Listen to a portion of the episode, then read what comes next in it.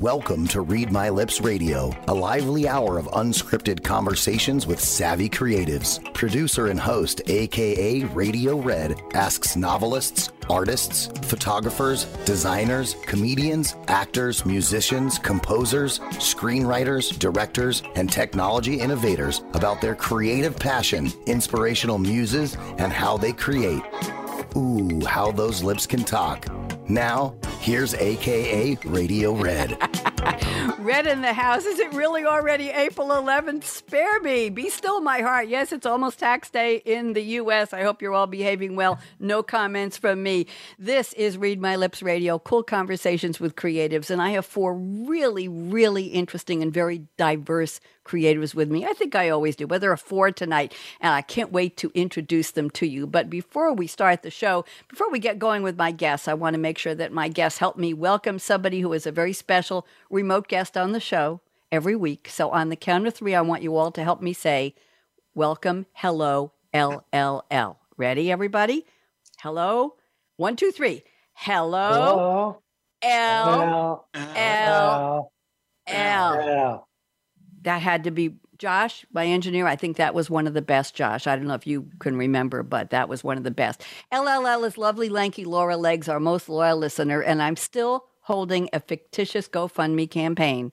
Alma, you might be able to help me with this to raise money for Laura to move from Whitestone, New York to London, because then it would be lovely, lanky Laura Legs, our most loyal listener in London. Keenan, I think you can appreciate that. So anyway, Laura listens, and every night at 8.01 p.m., you could set your clock to it, set the train and the timetable for the airplane to it. She will email me, and she will give me a little synopsis of what each of you said on the show and how much she appreciated learning about your creativity. Very, very special lady. So here we are, as I say, it's the 11th, and it is, let's see now, it is the 101st day, I think, in 2022 of the Gregorian calendar. I always think, I don't know whether to call him Greg or Greggy or Gregor, but his mother, whatever she called him, she raised a very good son because he gave us a calendar that we're still using, and I appreciate it. There were 264 days left in 2022, and it's the 15th Monday. I'm the only one who cares about that. But the reason I'm telling you there's 264 left is because if you're planning a big celebration for New Year's Eve 2023,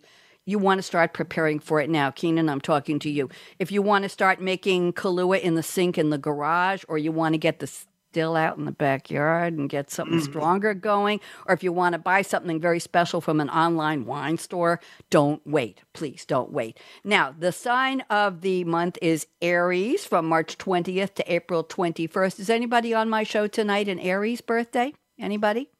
No? Okay, neither am I. I was just raising my hand as a demonstration there. Okay. Uh, Aries are creative, spontaneous, kind, passionate, confident, brave. They're risk takers. They're courageous. They have a sense of adventure. They love to explore. They're determined, bold. They initiate new projects and they're high energy. Does that apply to all of you? If it does, because it sure applies to me. I'm going to move over to Aries. I'm a Libra. Craig, does that apply to you? Do, yeah, uh, Alma? Keenan? Larry, for Oh, sure. I know. So I think we're all honorary Aries tonight. I'm just going to say that. We'll talk about birthdays later. So I'm going to tell you now, first of all, guests, please. First of all, second of all, third of all, would you please wave hello to Facebook? Everybody say hello, Facebook. Come on. Hello, Facebook. Oh, Facebook.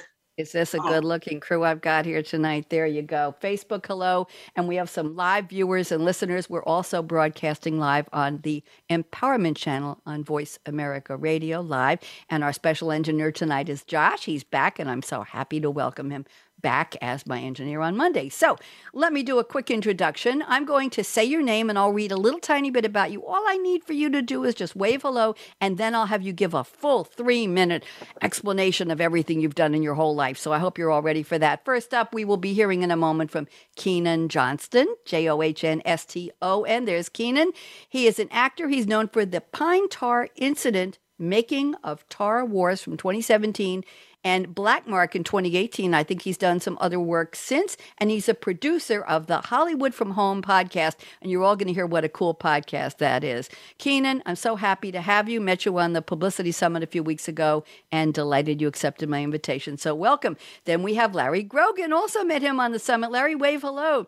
He's the author of, and if you're on Facebook, you can see in the background, the book is A Tail T A I L of Love, Life Lessons from Scrappy, a pet therapy dog. And Larry is also the founder of a private wealth management firm But I think Larry is going to talk to us today about how real wealth comes from love and from caring and compassion. And he's going to talk about his life with Scrappy, who is no longer with us. So, Larry, delighted to have you. Thank you. Then we have Alma Robinson with us. I met her on a previous summit a while ago, and she, she said to me a few minutes ago, April finally got here. Yes, it did. Alma Robinson is an attorney. She's the executive director of California Lawyers for the Arts. There's where the creativity comes in. And she's the recipient of the Michael Newton Award for Americans for the Arts. Alma, we are so happy and honored to have you here. So thank you very much. Appreciate it. And we have Craig Berkman. I didn't forget you, Craig. There you are in front of our, our yes, beautiful book bookcase, everything behind you there. Craig was the second corporate officer of Applied Materials Inc. He can tell us a little about that background. He co-founded several medical devices and internet software companies. I'm a early woman in tech, Craig, so you and I probably have something in common there. And Craig is a lyricist and a jazz and big band recording artist. And I'm not sure anybody else really knows about that. So we're going to reveal that part of Craig Berkman tonight. So thank you all so much. Let's go around the table. Keenan Johnston, I'm putting you on full screen speaker view. Are you ready for ready for your close up, Mr. Johnston? Oh yes, ma'am. Okay. Oh no, ma'am. No, ma'am. No, no ma'am. ma'am. No, Call me Red. Just Red. I Red, this, my this, friend. This cost a lot of money today, so just call me Red, okay? we got to honor the Red. And, and, a lot, not pain. Would you do me the honor, please? Take about three minutes, Keenan. I'm putting you on speaker view. Would you kindly tell us more about how did you become an actor? What kinds of acting do you do? And I want to know all about your podcast. Three minutes, Keenan, go. Yes, thanks, Red. Well, basically, I've been around the industry for a long time. Excuse me, dealing with the hoarse throat there but uh, I have worked for entertainment law firms going back to Los Angeles in the 70s. But there's so much more to what the industry is, and it's easy to get caught up in the business end of it. I actually got out of there, went into teaching, and uh, have become, I immersed myself in Shakespeare, did a lot of summer stock Shakespeare. But the fact is, as creatives, I think it's very important that we give expression to deeper things.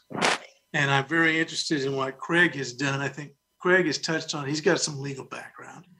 And that can see, seem dry and stuffy, but in fact, creativity and intellectual property and creating new things, very, very important. And to do that, you've got to be open to new things. So, uh, my particular podcast is about how to get into the industry uh, you can see on my IMDb page, I've been about 35 films around the world. I know producers and directors from around the world, but I got out of Hollywood early. And I think it's very important if you look at very successful people like Jeff Daniels, for example. Jeff Daniels does not live in Hollywood. He almost speaks against Hollywood. Uh, Jeff is based in Michigan. He's into the Michigan arts. I recommend you follow him. He's just a great actor. But the fact is, you don't have to go to Hollywood. I know too many friends who have wanted to get into the industry, even as an avocation. They give up their normal lives. They move down there hoping to be discovered. You don't have to do that. So, my podcast gets into the step by step process right where you are to let your creativity come out and to find out how you can fit in and develop those skills.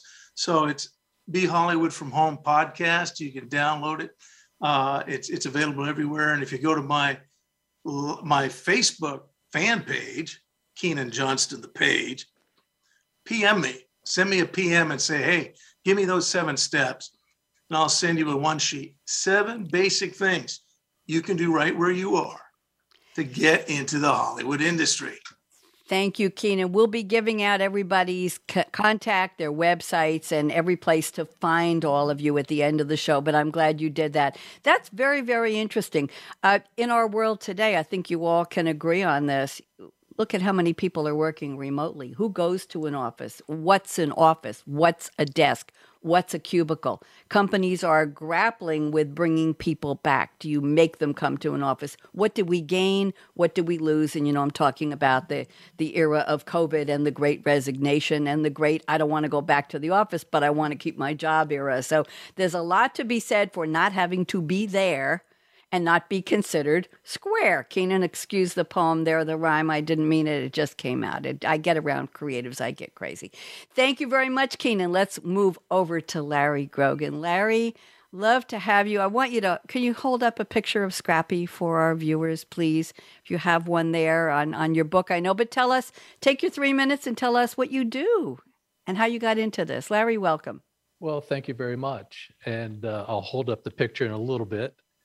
But uh, I'm actually an investment advisor. That's what I do every single day.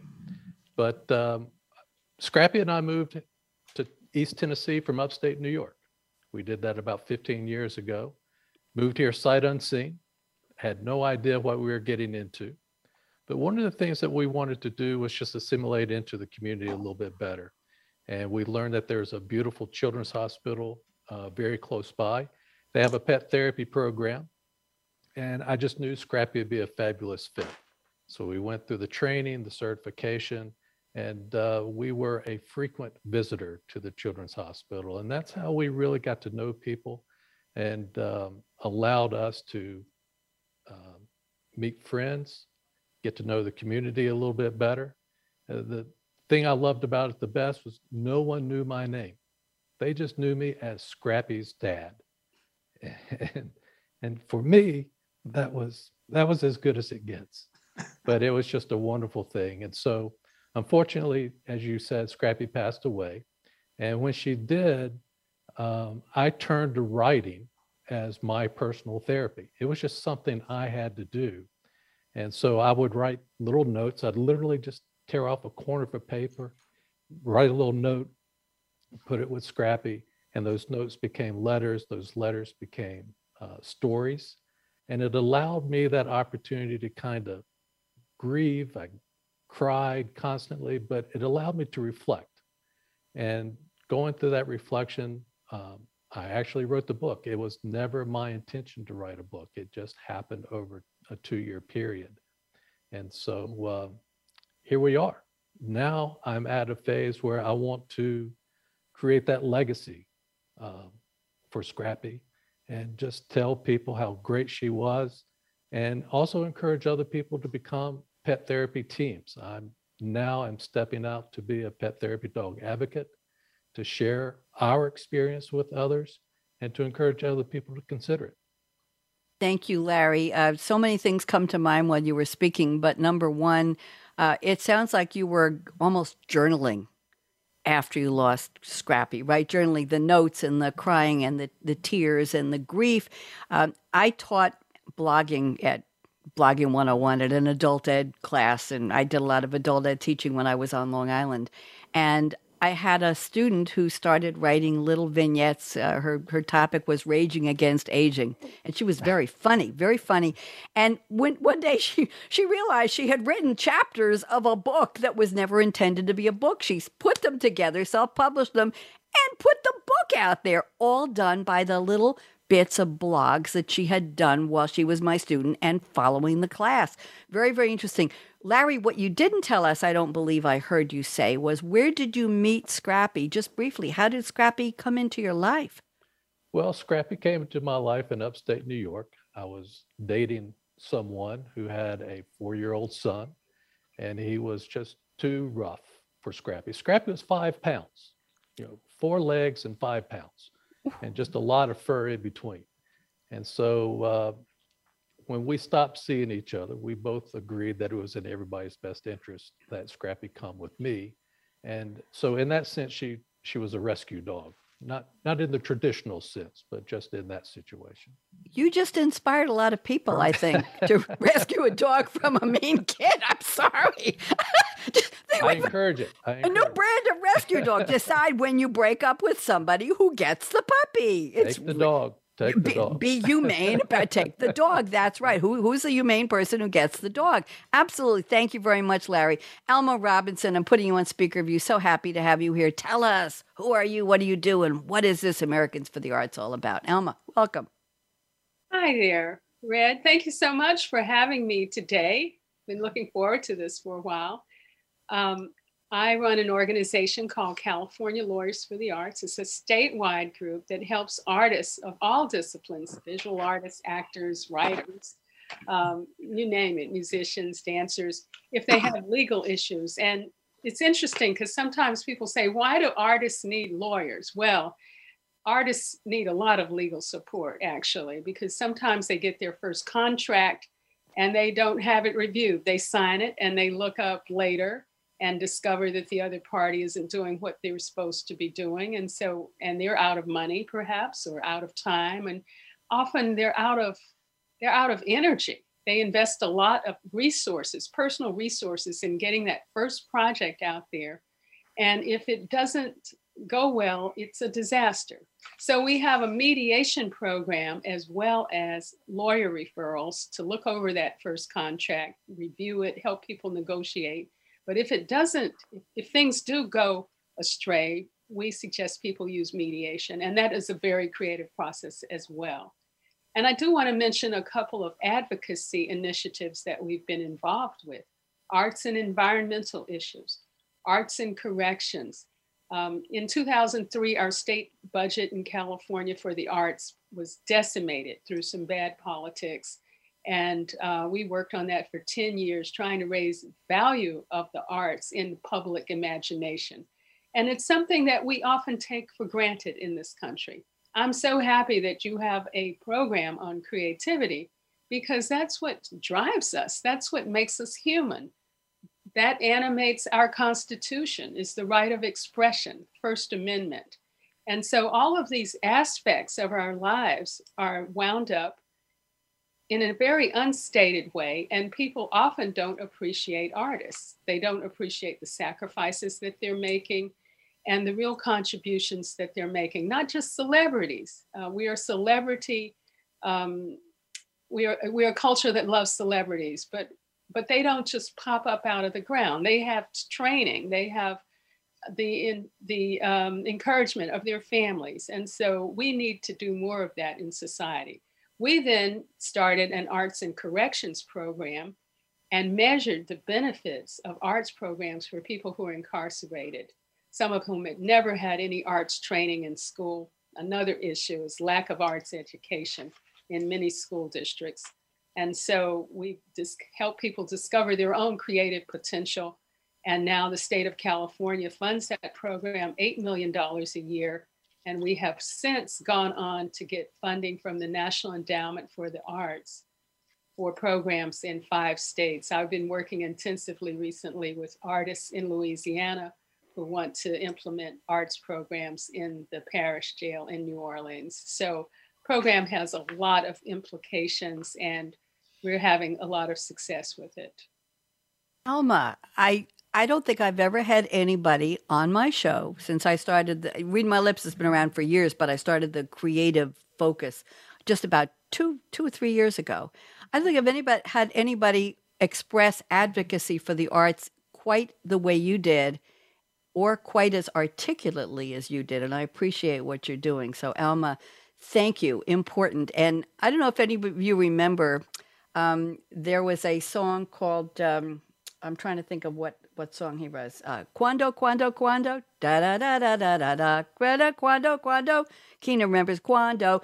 Uh, do you remember uh, A Room Without Windows? Do you remember, uh, if I could rattle off, Ervin Drake was a friend of mine, and he was a composer who was not a household name.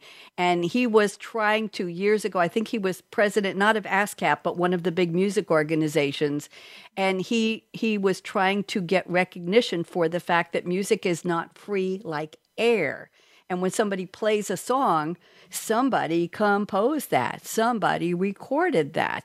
And I'll tell you what he wrote that you may be surprised. He wrote, when I was 17, it was a very good year.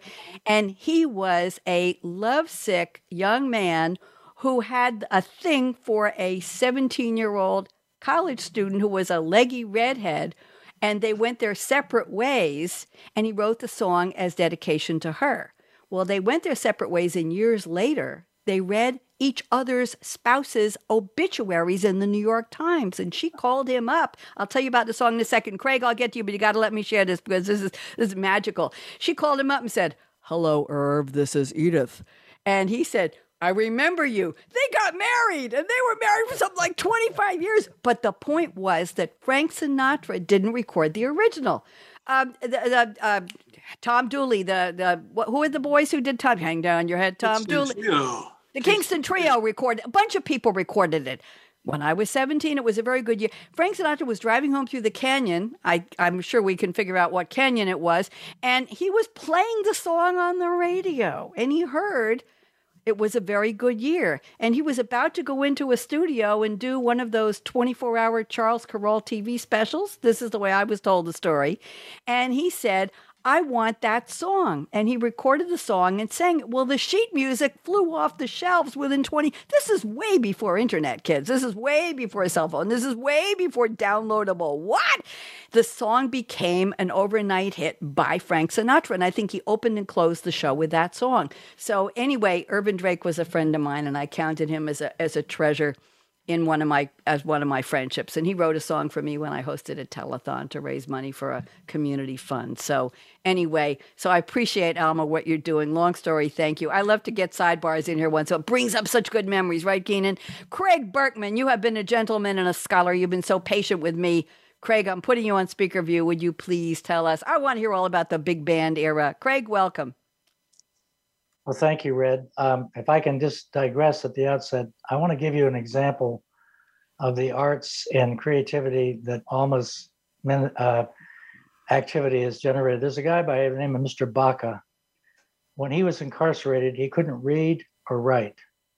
And if you look up his name today, he's one of the three most widely known Hispanic poets in the world. And his papers were just acquired by the Stanford University, the alma mater where Alma went to law school. And so there's just one tangible example of the heart for people like Alma have reached out and touched um, human beings in what I used euphemistically call the gated community.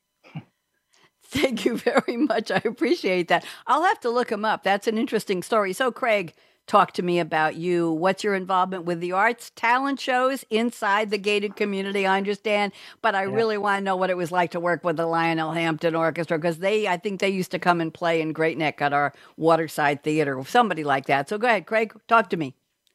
Well, uh, we'll talk about Lionel, right? I guess right from the get go. I was singing at a bar mitzvah in uh, Brookline, Massachusetts in the 1960s. And this distinguished gentleman was there, and I didn't know him, and he didn't know me. But it turned out his head vocalist had laryngitis. And after I got through singing a couple of songs, he asked me uh, how many songs I knew. And I said, Well, I'm not sure. He says, Well, look, if you if you're wanting to come down and meet with my piano player in my rhythm section, if you can put six or seven songs together, why don't you sing and I'll pay you uh, three nights here in Boston while we're doing our performance. And so I that led me to become a dear friend. And one of my most prized possessions is a record that he signed to my favorite favorite singer, Craig from Lionel. And uh, he used to say to me, he says, you know, for a white boy, you got a black butt. And I says, what does that mean? He says that means he says that means you got rhythm. so uh, I had the privilege with with Lionel to sing for the uh, inaug- the second inaugural for Nancy and uh, uh, Ronald Reagan, and I'll never forget the song. It was a song that a lot of people now associate with Nat King Cole and his daughter Natalie. It was called "Unforgettable." Of course. And, Wow. uh, but um, I'm a person that's kind of overeducated beyond my intelligence, but um, uh, life is really about relationships. And I was fortunate when I was going to law school at Berkeley in the 60s to meet a guy who was a chemist. And uh, he could sell snow to Eskimos on the coldest state of Alaska. And he had a fundamental idea. And uh, he asked me, he says, uh, would you help me raise some money? Because I know nothing about business, but I'm pretty good at chemistry. And I said, well, I'm, I'm a law student. And he says, yeah, but I understand you passed business organization, contracts, secured transactions, taxation, yada, yada, yada. So to make a long story short, we cobbled together $72,500 and we started a company called Applied Materials. And Applied Materials went public four years later. We have a market cap of over $100 billion. And without that invention, the, the, the world of low cost, high quality electronics that people can afford, from smartphones, you name it, would not have been possible. So to be part of that was a wonderful experience. After serving on active duty during the Vietnam conflict, uh, I went back to the Pacific Northwest where I was raised and got involved in the medical device world through some doctors. And to your point, Red, you know, innovation is really the, the dynamic that's enabled the United States to basically enjoy the position that it has in the world. Um, many, many people in many countries, no matter how bright they may be, they don't have the ability to take their innovation and make it a reality. Uh, there's a big notion, there's a big difference between a notion that becomes an idea that becomes mm-hmm. either a company, a book, a play, or a song. And um, so I've had the privilege of being involved in the medical device world, and then I ran a private equity fund uh, for a number of years. Uh, we had a company called SuperTracks, which was really the forerunner of iTunes that we sold to Apple. Um, we had a company called GeoTrust, which became the hallmark of a company uh, that basically uh, secures uh, and gives a confidence to people that people they're dealing with in a commercial transaction are really who they say they are, both on the buy sell side. Uh, that's now part of VeriSign Corporation. And then um, I've always gotten into the weeds on something. We had a company that automated the tax filings of companies. Most people don't realize that most international companies file a tax return every day somewhere. It's an excise tax return, yada, yada, yada. And it costs millions of dollars. And we figured out a way to automate it. It was called Sabrix, and uh, it's now part of Thomson Reuters. So that's a little bit what I've done. I also had the privilege of uh, hanging out with some of the people you talked about. Uh, Frank Sinatra was an acquaintance, not a friend. Mm-hmm. Uh, he was married to Jane Wyman at one point, uh, or knew Jane Wyman, I should say. And uh, um, I had a good friendship um, through the years with some close friends of his, and was had the privilege of being at the Sands Hotel when that that album that's uh, still uh, one of the signature albums of Mr. Sinatra was recorded by the Count Basie Band, and uh, it was kind of fun hanging out with those guys. Last but not least, I wrote some lyrics to a tune called "The Presidential Blues." I woke up one morning, put on my voting shoes, went down to Tallahassee, and caught those presidential blues. I got a butterfly ballot, didn't know quite what to do. First, I voted for Gore, then Bush. I'm not sure. Are you? In minutes, those lawyers with their silver tongues, they done come to town. The U.S. Supreme Court said, no, the, the Florida Supreme Court said count them again, but the U.S. Supreme said stand down. Now, all across this nation, these presidential blues are going around. And only time is going to tell who's going to go down the man who wins or the man who's going to go down. Mercy, mercy, mercy. mercy, mercy. I've got those presidential blues from the tips of my voting fingers to the toes of my voting shoes. Maybe later you'll sing a little bit for us, Craig. I would appreciate that. Thank you all. Such interesting people. You're all creativity is coming out of your pores. There's so much, and and the point is well taken that we have the the privilege and the option of expressing creativity. We can learn how to do things. We can share. Um, I just made a small art music video for World Art Day in celebration, a virtual celebration on at the TV station on Long Island, New York, where I used to produce my TV shows. And I took uh, I I took photos. I have done over 200 paintings in the past two years in my home. My garage is an art gallery. My wall, I have stacks of paintings just sitting on the floor. I don't have any place to put them. I took photos close up, not of the frames, but of the actual art and a friend of mine who is a self taught, Craig, I think you'll get a kick out of this, self taught digital musician, composer, performer, producer, whose music has already been used in movie scores and by Cirque du Soleil. He named a song after me and loaned me the privilege of the song. And I made a three minute and eight second art music video with the Ken Burns effect in iMovie, meaning you're not just looking, Ken, I think you're not, I'm not just looking at, oh, there's a painting sitting on a wall. Isn't that cool? You're seeing it moving around uh-huh. the actual artwork while the video is moving and I put in different transitions. Some disappear, some bubble up, some go left, some go right. And his music is three minutes and eight seconds. And I'm happy to share that with all of you after the show if you want the link. Uh, but just so much fun that we have the privilege of doing this because we have the technology and or we just have it's in our heart to do something to put something together take a painting take a piece of music make something so anyway we, we could just go on and on and we're going to but now is the part of the show my goodness, it's half past already. Okay, that's because you're such interesting people. We're this is the part of the show where I've asked my guests to send me a quote from a fictional character in a movie or a TV show or a music lyric, something that somebody wrote that expresses what they feel about creativity. So we're going to do this really fast, two minutes each, and let's see what we get. Keenan Johnston has sent us a quote from, oh, one of my favorite characters and actors. Eh, this is from Tony Shalhoub, who played the character Monk. I loved, I adored that show. Have you seen The Marvelous Mrs. Maisel, Keenan?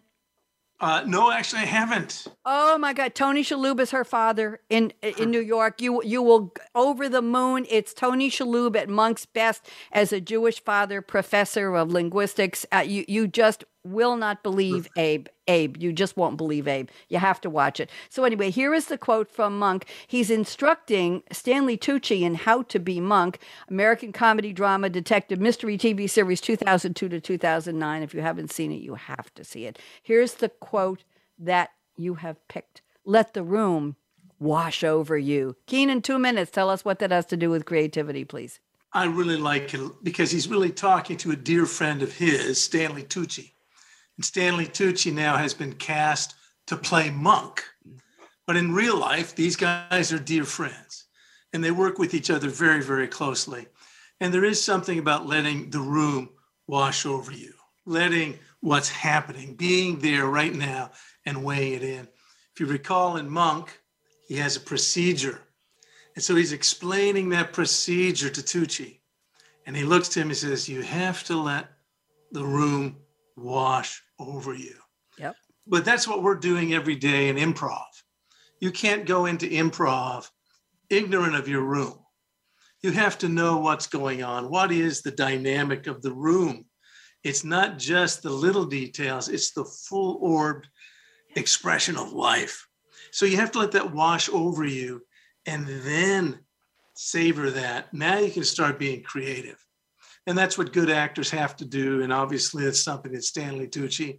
And I think they got a kick out of mm-hmm. playing that because that's what actors do. Actors have to be improvisational, they have to fit in with the moment, and they have to absorb and then lend themselves to that moment. So letting the room wash over you is really an important principle for creativity. Thank you very much. Very telling and very appropriate. And and I'm able to do a show with talking to creatives like you. And you're not all, well, you're an actor, but you're not all singers. Well, some of you are dancers and artists and photographers. So we're pulling creativity out of your pores on what you do, how it affects your life. But read the room. I was reading the room, Keenan, and the room was that people wanted to hear about creativity. I did.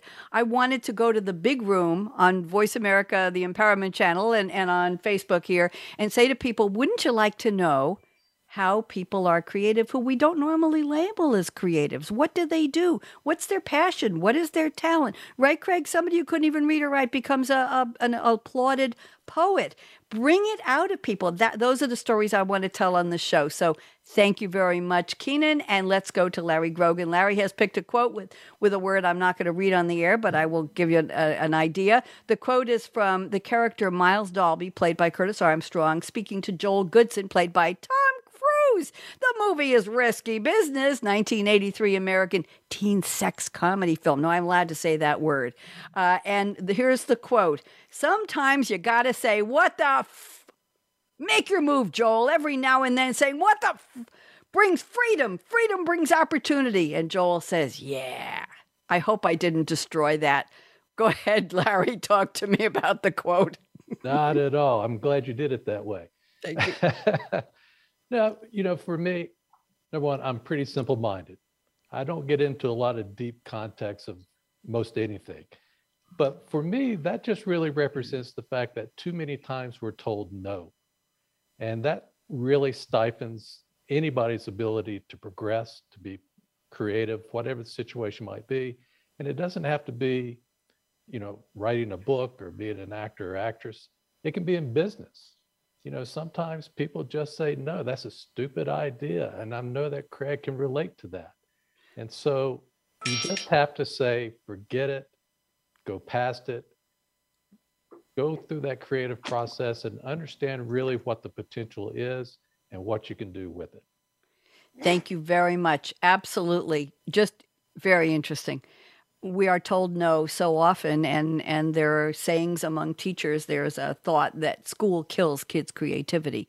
Children are born to play, right? They're play. They're taught to draw and to think and to sing and to dance and to ideate and to create. And we put them in school and we say, sit at that desk and draw in the lines and answer the question the way it's been posed and hand your homework in. Well, there's the good and the bad to that, but I never forget, and I can't name her, but somebody very close to me in my life, I got a note home from a first grade teacher who said, Your uh, is not drawing in the lines. She needs remedial drawing.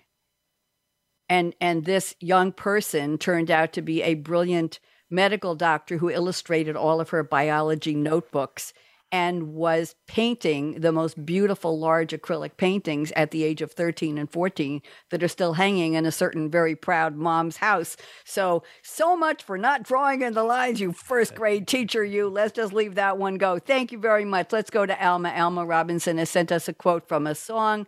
Jimi Hendrix song written by Bob Dylan, where there's a combination, Alma. Uh, let me just read the line here. There must be some kind of way out of here, said the Joker to the thief. There's too much confusion. I can't get no relief. Alma, how'd you find this one? Talk to me. Oh, Red, this is one of my favorite songs, All Along the Watchtower. And it animates my work in so many different ways because you have to have vision. And every time you feel like you're trapped in a situation, you need to look over the gates and see what else is out there. Who's doing something that can be inspiring? How do you how do you get yourself out of one um, mixed up situation and forge a path forward? So to me this is, is very inspirational i recently listened to a biography of hendrix on uh, on Audible and and just found his life story just so incredible. He had a really rough childhood, and the fact that he was able to become such a profound musician, so creative, um, was just really extraordinary and inspiring to me. So it's it's a song that I love, and I'm I'm glad you're sharing it. Thank you. And I'm glad you shared it with me. I learned so much when I received these quotes. I do this on my business radio shows too, believe it or not. We could be talking about supply chain, we could be talking about Industry 4.0, talking about creating new business models, talking about uh, data privacy, and everybody still sends me quotes from movies and TV characters. And that's how we back into the business topics. And that's my creative way of saying, I'm tired of quoting Churchill and Twain and Darwin and Drucker. Can we have a little fun here, please? Yes, and we are. Let's go to Craig Berkman's quote. This needs no introduction. It's a quote from Annie, the Broadway musical. Craig, do you want to sing the line or shall I butcher it myself? Please, Red, you go right ahead because I. I... the sun will come up tomorrow. Bet your bottom dollar it's tomorrow. I hope I didn't kill that one too badly. Craig, rescue me, please. How'd you find it? tomorrow? Tomorrow, I love you. Tomorrow, it's, it's only a day away. We've never had a sing along on this show. Josh must be riding the microphone saying, Holy crap, what is she doing with her cat? Craig, two minutes. Tell me, how'd you pick this one and what does it have to do with creativity? You're up. Well, for, for the people who really get a lot of, and most things, in my view, done in life, the glass is half full rather than half empty. And um, you know, Robert Frost, who was a poet laureate, laureate, I should say, years ago, had a wonderful poem called The Road Not Taken. And the Kennedys used to quote it a lot, uh, particularly Bobby Kennedy. Somewhere ages and ages hence, two roads diverged in a wood, and I I took the one least traveled by, and that has made all the difference. And if you look back at the creativity that men and women have exhibited, and for the most part, I think they were really motivated to help others because others were benefited more by it probably than, than them, hmm. even though they were involved in the creative process.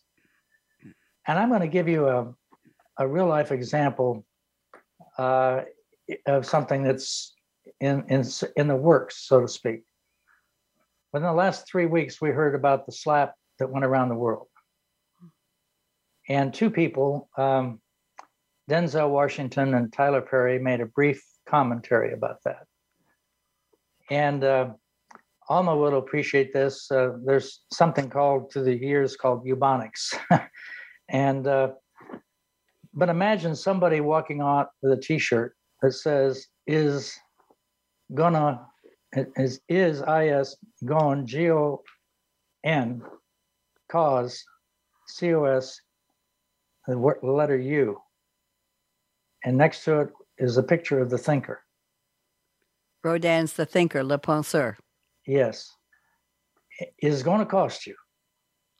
And um, a person like denzel washington and a tyler perry through the observation that Mr. Washington made to his friend Will Smith after that incident happened has the potential to start a whole movement that causes people to say, you know what?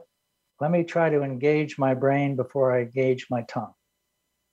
Is going to cost you. Yep. And Absolutely. and uh, it also has the opportunity to bring an enormous amount of wisdom to millions of people, but also to be a form of redemption uh, for Mr. Smith, and in the process, to remind all of us that, you know, we're sort of like the woman at the well. He's without sin cast the first stone. Yes. And uh, this this has an opportunity, I think, when we'll see what happens, whether we'll this whether this happens and it becomes a reality, and what the ramifications are. We will see. I'm not going to let you go any further into no, no. that because I don't want to get into politics, but your point no, is well taken. I see it as a distraction people needed because the world is in such such doo doo right now with what's going on on the other side of the world that we needed something to focus on, and yep. I think it's time to move on. That's that's me talking. Now I want to. We only have my goodness twelve minutes left. We have so much to do, and I want to get one creativity. Thank you, Craig. I appreciated what you said. I did. I want to get one creativity statement out for each of you. I want to give you ninety seconds to explain it. So Keenan, I'm looking at your number four, and I love this one. You say creativity is making mistakes. Art is showing the good ones. Please, sir, explain that one. That's very, very interesting to me. What do you think? Oh well, that's that's the basic rule of photography. And uh, when we used to burn up celluloid, you would burn up film. It got expensive. Everything has changed now, digital. And if you want to be a good photographer, you got to learn basic principles and then go out and use them and be creative and a lot of them are going to really suck. if you, but that's okay. That's how we learn in everything. But in photography, the rule of thumb is burn as much film as you can. Only show the good ones. Never show people the ones that are not properly framed or weren't properly done. Only show the good ones, and they'll tell you, wow, that's is that the money shot, Keenan? Is that what they call the money shot? The one that well, you actually that's, that's a different rule of thumb. Okay. Yeah, yeah, but the rule of thumb, and just I think in any art, is be yourself. Let yourself out. Hmm. Don't hold yourself back, and you're going to make mistakes. Don't keep fixing yourself. Just move on, and then show, show the best. And Absolutely. Thank you very much. I'm going to move on. Larry, I'm looking at statement number two. I'll read it for you. You don't need to look for it. Creativity is seeing what others may be limited in seeing. Larry, talk to me. Explain, please. Well, I think you know, as a creative, you you've got to go through, you got to go through that wall. You got to see what's on the other side. You got to go around the corner without actually going around the corner, and that allows you to have the perspective that most people simply cannot realize. And um, so I think that's really what being a creative is all about: is to be able to pick out those little details that most people simply are not either taking the time to do, don't want to take the time to do, or have the ability to do. And that's what being creative is really all about to me. Thank you very much. Alma Robinson, I'm looking at statement number two. You say, as a lifelong student of history, I am quoting Alma, always seeing the present through the lens of the past and looking for opportunities to make a significant difference by not accepting the status quo. How does this relate to creativity, Alma? Well, Red, you've really stumped me. I think I wrote that about four months ago. oh, just tell me what your take on creativity is. Go, go, make something up. Go ahead, make something up. All right. No. let me read. Let me read your first statement. Maybe that'll spark you. Say creativity is a universal gift each of us has to solve problems and approach situations with our unique perspective. So why don't you go there? Okay. Okay. Thank you. Thank You're you. You're welcome. Okay.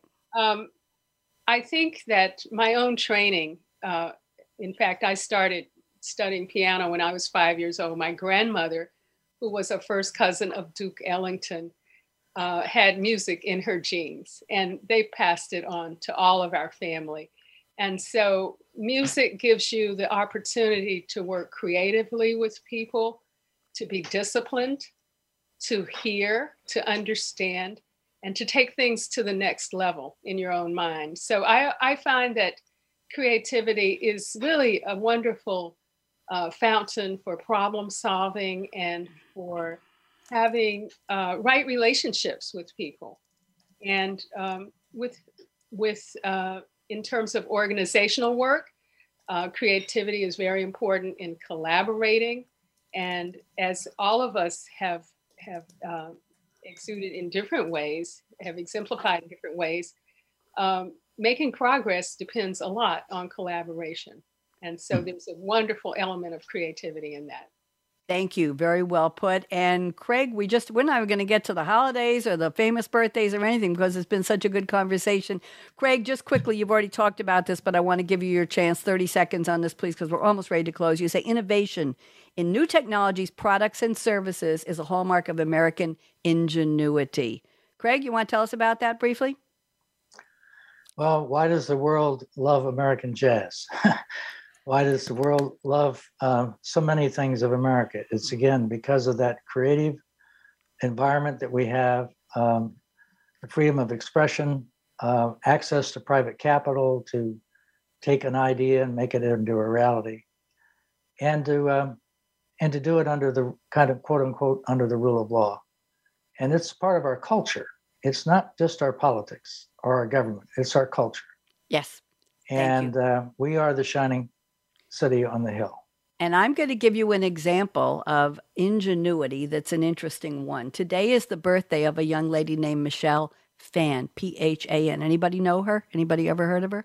She's all of 35 years old. She is an American beauty YouTuber. Listen to this. She founded a multi million dollar cosmetics firm called EM Cosmetics. In 2005, she had a personal blog giving makeup tutorials to women. Okay. And she got people asking her, Can you give me instructions on how to do makeup? So she started posting under her name, Rice Bunny. Okay. I think she's Vietnamese. And she started uh, doing a, a blog and a YouTube post on how to get Lady Gaga's eyes with that kind of makeup. Okay. Um, I'm trying to read my notes here quickly. BuzzFeed features two of her featured two of her How to Get Lady Gaga's Eyes tutorials in 2009 and 2010. They went viral and brought her a million subscribers. A million subscribers. Okay, it gets better. In 2010, Lancome made her an offer to become their official video makeup artist after she featured their products in her videos, making her the company's first Vietnamese American spokesperson. This is where I was going with this, Craig. Vietnamese American spokesperson. In 2011, she co founded My Glam, a monthly beauty product subscription service, became called Ipsy. It's a sponsor of the Generation Beauty Conference. She became a YouTube advertising partner and launched a whole multi channel network In August of 2013, L'Oreal launched the new cosmetic line EM by her, dedicating it to her mother. In 2015, she bought L'Oreal's share of the cosmetic company and she later acquired the company and relaunched it. And now it's her company. And this is an immigrant to the United States who said, I want to show people how much fun makeup can be. I, I don't I don't even know what her net worth is, but she's 35 years old today. So let's talk about creativity and ingenuity. Thank you, Michelle Phan, and I hope you have a very, very happy birthday. We are just about out of time. I didn't get to half of the stuff, but you were all so interesting and I appreciate you. Let's go around the table. Where can people find you? I just need a website, not necessarily an email, but just a website and you can spell it out. So, Keenan, where do you want people to find you, dear?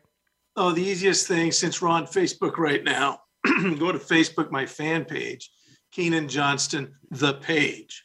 And if you want to PM me, ask me advice on easy steps to get into the industry, don't burn out doing it. Have fun have fun, and be glad to let you know some of my tips. There you go. And that's Keenan, K E E N A N Johnston, J O H N S T O N T H E, the page, P A G E, on Facebook. Thank you, Keenan. Larry Grogan, where can people find out about you and Scrappy? Tell me. Real simple. A Tail of Love, T A I L dot com, Facebook, Instagram. You'll find us. A T A I L O F L O V E dot com and everywhere that you can spell that. Thank you, Alma Robinson. Where can people find you? We are at California Lawyers for the Arts, C A L A W Y E R S F O R T H E A R T S dot org. C A Lawyers for the Arts. Thank you very much. Craig, where can people find Mr. Berkman? Uh, C. Berkman at free at last coalition.com. F R E E A T L A S T C O A L I T I O N dot org. Dot dot org. There we go. I just yeah. want to tell you all that this is April. It's the month of stress awareness. Aha. Uh-huh. Canine fitness, soft pretzels. I know, Keenan. It's the month of poetry, fresh celery. I don't know how it got its own month, but it did. It's the month of volunteer awareness, financial literacy. There we go. Jazz appreciation. Craig, there you go. Month of jazz. It's the month of pecans. It's the month of gardens. I wonder why. And it's International Guitar Month. And today, in case anybody didn't celebrate, was National Walk Around Things Day. I don't know what that is. It was International Carrot Day and it was National Cordon Bleu Day. Ooh. So if I know, I know. Uh, tomorrow is Licorice Day, Grilled Cheese Sandwich Day, and Alma, this is for you. Tomorrow is International Be Kind to Lawyers Day. Wednesday, Wednesday is Peach Cobbler Day, Scrabble Day, and Make Lunch Count Day. Don't skip lunch. Thursday is National Be Kind Day and Ex Spouse Day. Think about why you married them in the first place and then move on. Gardening Day, Dolphin Day, and it's an um, International Moment of Laughter Day on Thursday. So giggle. Friday is Rubber Eraser Day. It's also the start of Passover, my holiday. I'll be having a Seder. And it's also Good Friday. So the two holidays coincide this year. It's Take a Wild Guess Day. It's Glazed Spiral Ham Day. Saturday is Husband Appreciation Day. And I'm just about out of time. You'll have to look up the rest of the holidays on your own. I want to thank Josh, our engineer. He's busy and he hasn't given me the one minute sign, but I know what the clock looks like, so I know where to find it. So here is my call to action for the close of the show. Guest stay on for just a minute. We'll close after that. Life is short. Break the rules. I want everybody to nod up and down. Right, Alma? Right, Craig? Right, Keenan? Right, right, Larry? Break the rules. Forgive quickly. Kiss slowly. Trust me. trust me on that. Just trust me. Love truly. Laugh uncontrollably. I want you all to laugh.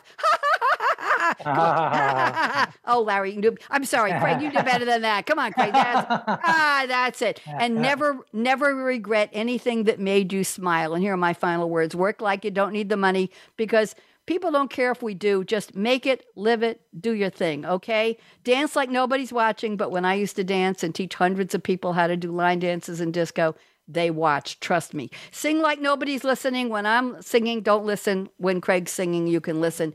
Love like you've never been hurt because damn, we all have. So just get over it and let your heart regrow, regenerate, find new love. It's possible. Money talks, chocolate sings. And last but not least, I stole this line. Thank you for turning me on. Radio Red saying bye bye. Bye, Facebook.